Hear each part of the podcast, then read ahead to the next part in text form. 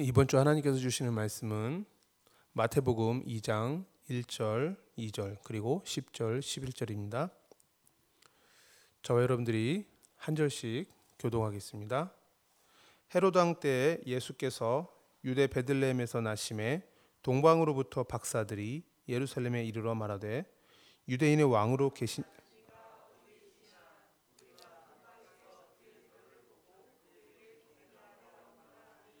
그들이 별을 보고 매우 크게 기뻐하고 기뻐하더라.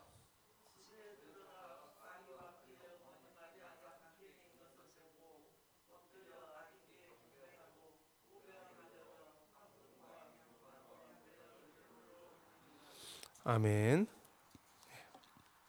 이 시간 우리 잠시 하나님 말씀 받기 전에 합심해서 한번 기도하고 하나님의 말씀 받겠습니다. 하나님 이 시간에도 우리에게 꼭 필요한 하나님의 말씀 허락하여 주옵소서. 같이 기도합니다.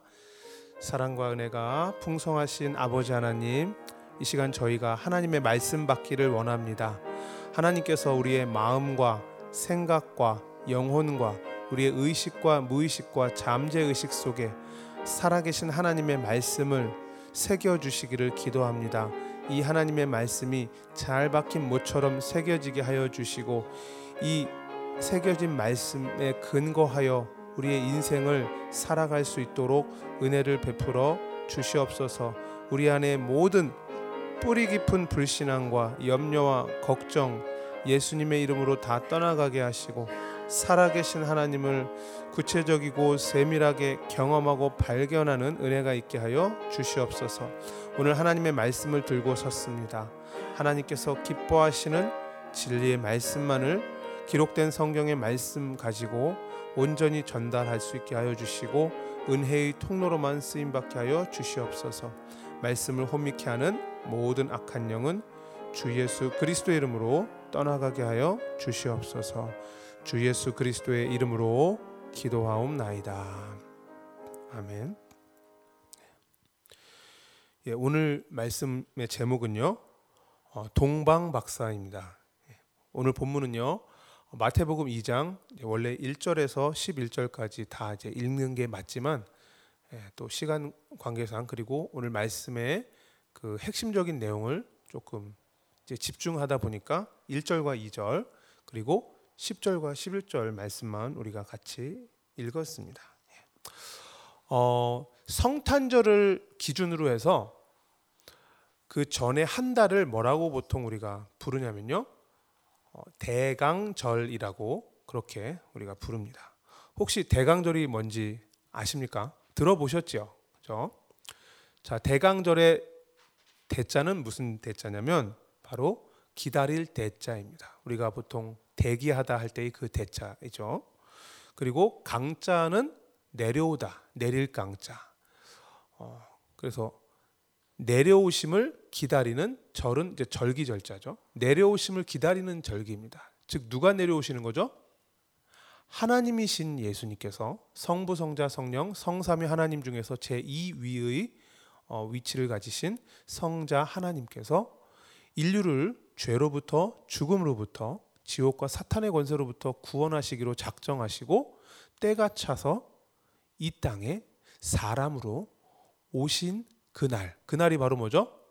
뒤에 보시면 우리 유치원에서 이렇게 좀 행사 준비하고 있잖아요. 그렇죠? 예수님의 탄생을 축하하기 위해서 저런 행사를 준비하고 있는데 결국 그 크리스마스 성탄절을 어, 이야기하는 것이죠. 그 예수님의 탄생을 기다리면서 그 한 달을 성탄절을 기준으로 그 한 달을 어, 기도하면서 기대하면서 기, 지내는 이 한 달의 기간을 대강절이라고 합니다. 그래서 오늘은 그 대강절의 어, 세 번째 주간이 되겠습니다. 보통 11월 마지막 주부터 해서 대강절 첫 번째 주가 시작되고요. 그래서 다음 주까지 민수기 24장 17절에만 어스다입니다. 하나의 별인 겁니다. 그러니까 누구를 상징하는 것이죠? 오실 메시아를 상징하는 별이라는 것입니다. 보통 우리가 왜 성탄 트리를 작성 저기 만들면 맨 위에다 뭘 달죠? 별을 달지 않습니까? 저기도 보면 별 있습니까? 네. 별이 보통 있지 않습니까? 네. 근데 이 예언이 어, 그 메소포타미아 지방에 살던 그 예언자 발람을 통해서 이 전달됐기 때문에 당연히 메소포타미아 지역에서 어떠한 어, 저, 그 이야기가 계속 전달이 됐냐면 하나의 별이 나타날 것이고 그 별이 나타나면 인류의 구원자가 올 것이다라는 이 예언이 그 이방 땅에서도 편만하게 알려졌던 것입니다. 근데 오늘 이 본문에 보면은 동방에서 나온 박사, 동방으로부터 온 박사가 나오죠. 그러니까 이 동방으로부터 온 박사는 과연 어떻게 이 1절을 다시 보시면 자, 동방으로부터 박사들이 예루살렘에 오셨는데 와갖고 뭐라고 그러냐면 2절에 유대인의 왕으로 나, 오시, 나, 나시니가 어디 계시냐라고 말합니다. 자, 유대인의 왕으로 나시니 다시 민수기 24장 17절을 보면은 한 별이 야곱에게서 나오고 그다음 뭐예요? 한 규가 이스라엘에게서 일어난다 그렇죠. 이 규는 뭐죠? 왕이 들고 있는 지팡이를 말합니다. 즉 한 왕이 이스라엘에게서 일어난다는 이 예언이 이미 민수기 24장에 기록되어 있었던 것이죠. 그러니까 이 약속을 알고 있었던 동방의 박사들입니다. 그리고 2절 후반절에 보시면 그의 별을 보고 그에게 경배하러 왔다라는 표현이 나오죠. 즉 동방에서부터 그 별을 본 겁니다. 즉 뭘 본 거죠? 뭔가 평상시에 우리가 알고 있는 하늘의 그 천체의 움직임과는 다른 뭔가 특별한 별이 하나 나타났다라는 것을 이 동방 박사들은 알았던 거죠. 이 사람들의 직업은 천문학자였습니다. 그죠? 별을 연구하는 사람이었어요. 그러니까 당연히 아, 이 별이 뭔가 특별하다는 걸 알고는 동방에서부터 먼 길을 오게 된 것이죠. 우리는 보통 이러한 생각을 많이 하죠. 예수 그리스도께서 우리에게 땅 끝까지 가서 예수 그리스도의 복음을 전하라고 명령하신 것이 신약에 기록되어 있기 때문에 아, 선교라는 개념은 세계 선교라는 개념은 신약적 개념이다라고 많이 생각을 하는 경향이 있습니다. 그렇지만 오늘 이, 이 마태복음 2장 1절 2절에 나오는 동방 박사와 그리고 관련 성경 구절 민수기 24장 17절의 내용을 통해서 살펴볼 때 우리는 무엇을 알 수 있냐? 하나님의 계획은 처음부터 태초부터 지금까지 온 인류를 구원하는 것이 하나님의 계획이었다는 것입니다. 구약에는 특별히 이스라엘 백성에게 집중해서 이 스토리가 전개되기는 하지만 군데군데 보면요 이렇게 한 구절씩 하나님은 메시아의 오심을 위해서 가나안 땅 그리고 한 민족인 유대인에게 집중을 하지만 하나님의 계획은 모든 민족을 구원하려고 하는 세계 선교의 계획이 이미 구약 시대에도 어, 있었다라는 것을 우리는 알 수 있는 것이죠. 그래서 저와 여러분들도 지금 21세기를 살고 있는 이 시대에도 여전히 우리는 어떠한 하나님의 소원을 품어야 됩니까? 바로 지금 저희가 이 플러튼 땅에 있고 이 오렌지 카운티 지역에 살고 있지만 우리는 전 세계를 향해서 어, 세계 선교라는 세계 복음화라는 그 거시적인 하나님의 계획을 우리의 마음에 항상 품고 기도해야 될 줄 믿습니다. 디모데전서 2장 4절은 이렇게 말합니다. 하나님은 모든 사람이 구원을 받으며 진리를 아는 데에 이르기를 원하시느니라. 여러분들 늘 세계 선교라는 이 단어를 마음에 새기고 기도하는 은혜가 있기를 예수님의 이름으로 간절히 축원드립니다. 예. 아니 뭐 내가 여기 이 플로톤에 살고 있는데 지금 하루하루 지금 생활하기 바쁜데 무슨 세계 선교입니까? 네, 그럼에도 불구하고 기도하시는 게 성경적입니다.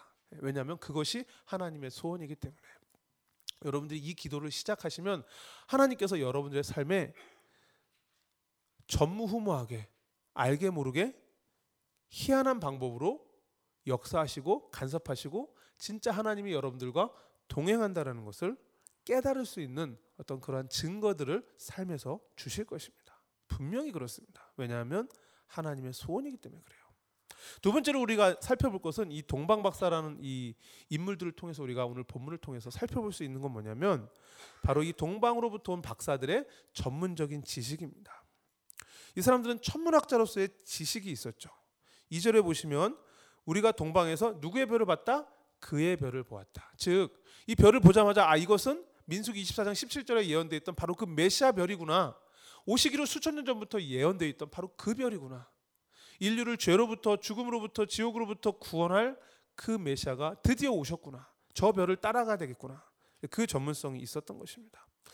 하나님께서는요 저와 여러분들에게 다 무엇을 주시냐면 달란트를 주십니다. 그 달란트를 가지고 뭘 하면 돼요? 여러분들의 깊은 전문 분야를 계속 연구하시면 됩니다. 그럼 그 전문 분야를 통해서 뭘 할 수 있죠?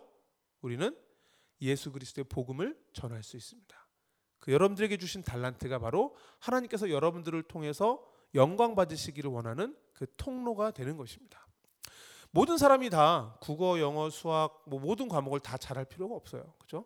하나님께서 내게 주신 그 달란트 하나만 잘 개발하면 됩니다. 그 개, 달란트를 개발해서 나의 육신의 정욕과 안목의 정욕과 이생의 자랑을 위하여 그 달란트를 사용하는 것이 아니라 하나님의 나라와 하나님의 영광을 위해서 그 달란트를 사용한다면 그 달란트가 세상적인 기준에서 볼 때는 그렇게 뛰어나지 않은 것일지라도 하나님께서는 여러분들을 통해서 충분히 기뻐하시고 영광 받으실 줄 믿습니다. 저와 여러분들이 그리고 여러분들의 후대가 이 동방박사 같은 전문성의 응답을 꼭 받게 되시기를 주 예수 그리스도로 간절히 부탁을 드립니다.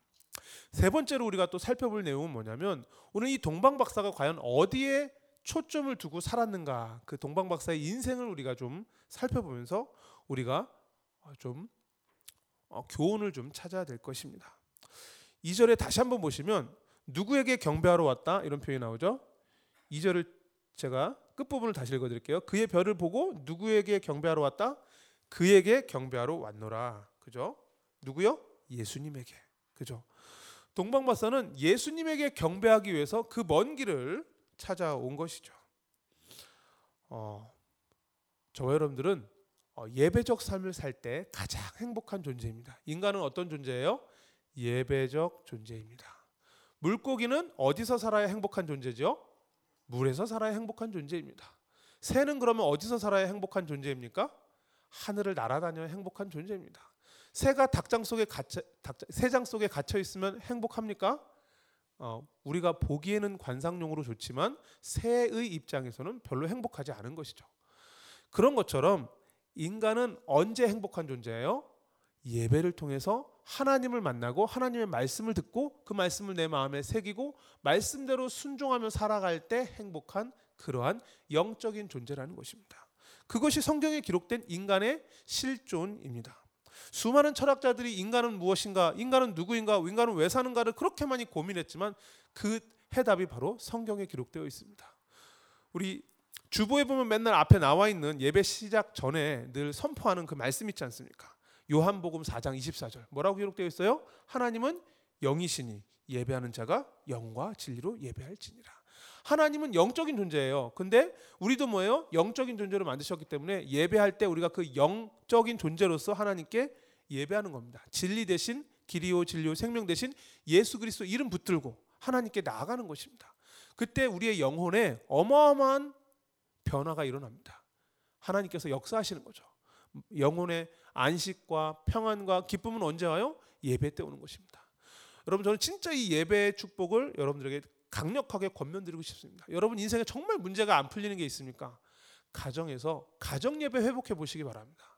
정말 저희 가정 같은 경우는 잠시 저희 가정 얘기를 좀 해드리자면 부끄럽지만 저희가 한 3년 전에 한국에서 이제 제3세계로 이제 선교를 가려고 이제 파송 을 받았어요. 받았는데 코로나가 온 겁니다. 다 아시다시피.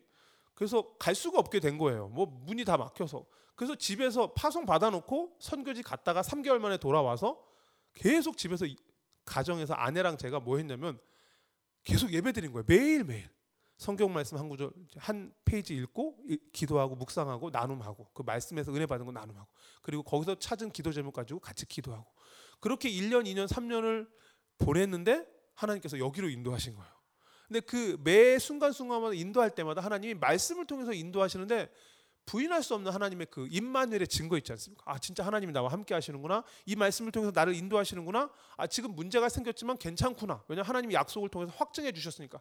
이러한 인생 전체를 하나님께서 예배를 통해서 말씀을 통해서 세밀하게 인도하시는 걸 보면서 아 인간은 예배드려 사는 존재구나. 제가 삶에서 경험을 했습니다. 진짜로 여러분들 진짜 문제가 안 풀리시는 분들 있으면 물론 기도도 해야 되겠지만 문제만 바라보고 기도하지 마시고 문제를 주신 하나님의 계획이 분명히 있거든요. 그것을 찾아내는 키는 뭐냐면 바로 예배입니다. 예배를 통해서 말씀을 읽고 묵상하고 나눈 가운데 하나님께서 분명히 깨닫게 하시는 길들이 있다는 것이죠. 그래서 오늘 이 동방 박사는 예배 드리려고 이 예수님께 예배하기 위해서 그 먼 길을 왔다는 겁니다. 이걸 통해서 우리에게 하나님은 인간은 예배 드려야 사는 존재라는 것을 알려 주시는 거죠. 저 여러분들이 예배가 회복되는 은혜가 있기를 간절히 소망합니다. 자, 같은 맥락에서 11절도 비슷한 이야기를 하고 있습니다. 자, 11절을 한번 이거 중요한 구절이니까 한번 같이 읽어 볼까요? 11절. 마태복음 2장 11절 같이 읽겠습니다. 시작. 집에 들어가 아기와 그의 어머니 마리아가 함께 있는 것을 보고 엎드려 아기께 경배하고 보배압을 열어 황금과 유향과 몰약을 예물로 드리니라. 예. 자, 이 동방 박사가 드디어 예수님이 계신 곳을 찾았습니다. 그래서 집으로 들어갔습니다. 여기서 이 집은 정확하게 말하면 마국간이죠. 말 구유에 계셨으니까 들어갔습니다. 그래서 누구를 봤냐면 두 사람을 봤는데 아기와 그의 어머니 마리아를 봤습니다. 자, 근데 중요한 단어가 뭐냐면 여기서 마리아에게는 절대 경배하지 않았다는 사실입니다. 누구에게만 경배했어요? 예수님께만, 아기께만 경배했다라는 것입니다. 여러분 자꾸 천주교에서는 자꾸 마리아를 부각시킵니다. 마리아를 자꾸 올립니다. 자꾸 띄웁니다. 그래서 이단인 겁니다. 그건 잘못된 겁니다. 우리는 경배의 대상은 누구밖에 없죠? 예수 그리스도밖에 없습니다. 이 부분에 있어서 여러분들 절대로 흔들리시면 안 됩니다. 그죠? 예수님은 하나님이시고 하나님이신데 이 땅에 죄 없으신 사람으로 오셨습니다. 그날이 바로 성탄절인 거죠. 어. 근데 왜 오셨습니까? 인류를 죄로부터 구원하기 위해서 오셨습니다. 하나님 떠난 인간에게 하나님 만나는 길이 친히 되어 주시기 위해서 하나님이 직접 찾아오신 겁니다. 우리의 영혼을 지배하고 있었던 마귀 사탄으로부터 우리를 구원하시기 위해서 예수 그리스도가 찾아오신 겁니다. 누구라도 이 예수 그리스도를 믿기만 하면 그분이 나를 위해서 십자가에서 흘, 보혈의 피를 흘려 주셨다는 사실을 믿기만 하면 죄 사함 받고 하나님 자녀 되고 영생 얻을 수 있습니다. 그러기 때문에 어, 예수에게만 뭐 해야 돼요? 경배해야 되는 것입니다. 즉 이 동방 박사의 삶의 초점은 어디에 있었습니까? 계속 예수 그리스도에게만 그 인생의 초점이 있었다라는 것입니다. 자, 10절 말씀을 보겠습니다. 그들이 무엇을 봤죠? 별을 보고 매우 크게 기뻐하고 기뻐하더라. 자, 이 동방 박사는 이 예수 그리스도의 탄생을 알려주는 이 별을 보고는 기뻐했습니다. 이 사람들의 기쁨의 원천이 뭐였어요? 예수 그리스도였다는 겁니다. 우리는 보통 언제 기뻐요? 솔직하게 우리 솔직하게 얘기해 봅시다. 자식이 하버드 들어가면 예일 들어가면 기쁘죠. 아, 솔직히 그건 맞잖아요. 그런데 그거는 일시적인 기쁨이라는 거예요. 그건 우리 인생의 진정한 기쁨, 지속적인 기쁨이 될 수 없습니다. 시편 4편 7절에는 뭐라고 말해요? 주께서 내 마음에 두신 기쁨은 그들의 곡식과 새 포도주가 풍성할 때보다 더하니다. 우리는 세상 사람들이 돈 많이 벌고 권력을 얻고 명예를 얻고 지식을 얻고 박사학위 따고 이런 걸 통해서 얻는 기쁨이 아니라 하나님이 나와 함께 하시는 그 임마누엘의 기쁨. 그 하나님이 내 삶에 역사하신다는 동행의 기쁨. 이걸 매 순간순간 확인하잖아요. 그때 오는 기쁨은 정말 이루 말할 수가 없습니다. 지난 3년간 그 한국에서 이렇게 거의 무슨 무슨 수도승처럼 그냥 집 집에만 있었는데 뭐 어떻게 할 수가 없으니까 네, 그랬는데 하나님이 함께 하시는 것을 순간순간 하나님이 계속 경험시켜 주시더라고요. 그 임마누엘을 경험하니까 몸은 비록 이렇게 제한되어 있었지만 그 하나님이 주시는 기쁨을 이루 말할 수가 없더라고요. 빌립보서 4장 4절에도 이렇게 말합니다. 주 안에서 항상 기뻐하라. 다시 말하니 기뻐하라. 누구 안에서 기뻐하라고요? 주 안에서. 예수 그리스도 안에서 기뻐하는 것입니다. 그것이 진정한 기쁨입니다. 세상이 줄 수 없는 기쁨, 세상과 비교할 수 없는 기쁨이죠. 마지막 네 번째로 이 동방 박사를 통해서 우리가 무엇을 살펴볼 수 있냐면 이 동방 박사가 했던 헌신에 대해서 좀 살펴볼 필요가 있습니다. 자, 동방 박사는 어디서부터 왔죠? 말 그대로 동방 박사니까 동방으로부터 왔습니다. 먼 길을 왔다라는 겁니다. 지금처럼 비행기가 있는 것도 아니고요. KTX가 있는 것도 아니고요. 뭐 자동차가 있는 것도 아니지 않습니까? 낙타 타고 왔을 거 아닙니까? 그죠? 그러면 굉장히 먼 길을 왔다라는 겁니다. 이 사람들의 직업은 동방마사 천문학자입니다. 그러면 천문학자로서 뭐 월급도 받았을 것이고 아니면 뭐 대학의 교수 역할을 하든지 뭔가를 했을 거 아닙니까? 근데 이 사람들은 생업을 포기하고 본인이 받던 급여도 다 포기하고 어마어마한 헌신과 결단을 한 겁니다. 누구를 위해서요? 예수 그리스도의 탄생을 확인하고 그분께 경배하기 위해서. 예수 그리스도 때문에 어마어마한 헌신을 한 겁니다. 우리는 어차피 한 번 사는 인생입니다. 우리는 어차피 다 천국으로 갈 거잖아요. 여러분 언젠간 다 죽음을 맞이합니다. 성경은 분명히 말합니다. 인생은 70이고 강건하면 80이다. 그 인생조차도 수고와 슬픔뿐이고 신속히 날아간다라고 성경은 우리의 미래를 정확하게 예측하고 있습니다. 우리가 예수 그리스도 앞에 심판대 앞에 섰을 때 우리가 예수님 앞에서 당당하게 예수님 나를 구원해 주세요라고 말할 수 있는 근거는 뭐밖에 없죠? 예수의 보혈 그 피를 그 피의 공로를 믿는 믿음밖에 없습니다. 다른 것은 절대로 우리를 하나님 앞에 담대하게 나아가게 할 수 없다는 것입니다. 우리를 천국으로 인도하는 길은 예수 그리스도의 흘리신 보혈 말고는 없습니다. 다른 이름은 없습니다. 사도행전 4장 12절에 뭐라고 말해요? 천하 인간의 구원을 얻을 만한 다른 이름을 우리에게 주신 일이 있다 없다? 결탄코 없습니다. 예수 아니면 구원의 길이 없습니다. 그래서 한국의 초대 그 초창기 전도했던 전도자들이 어떻게 전도했어요? 굉장히 간단 명료하게 전도했죠. 어떻게 했어요? 예수 천국, 불신 지옥. 그게 굉장히 좀 강렬하긴 하지만 좀 충격적이고 좀, 좀 뭔가 조금 이렇게 너무 원색적이긴 하지만 솔직히 맞는 말이잖아요. 맞는 말입니다. 그죠? 그래서 이 예수님 때문에 이 동방 박사들은 어마어마한 인생의 물질적 헌신, 시간적 헌신을 한 것이죠.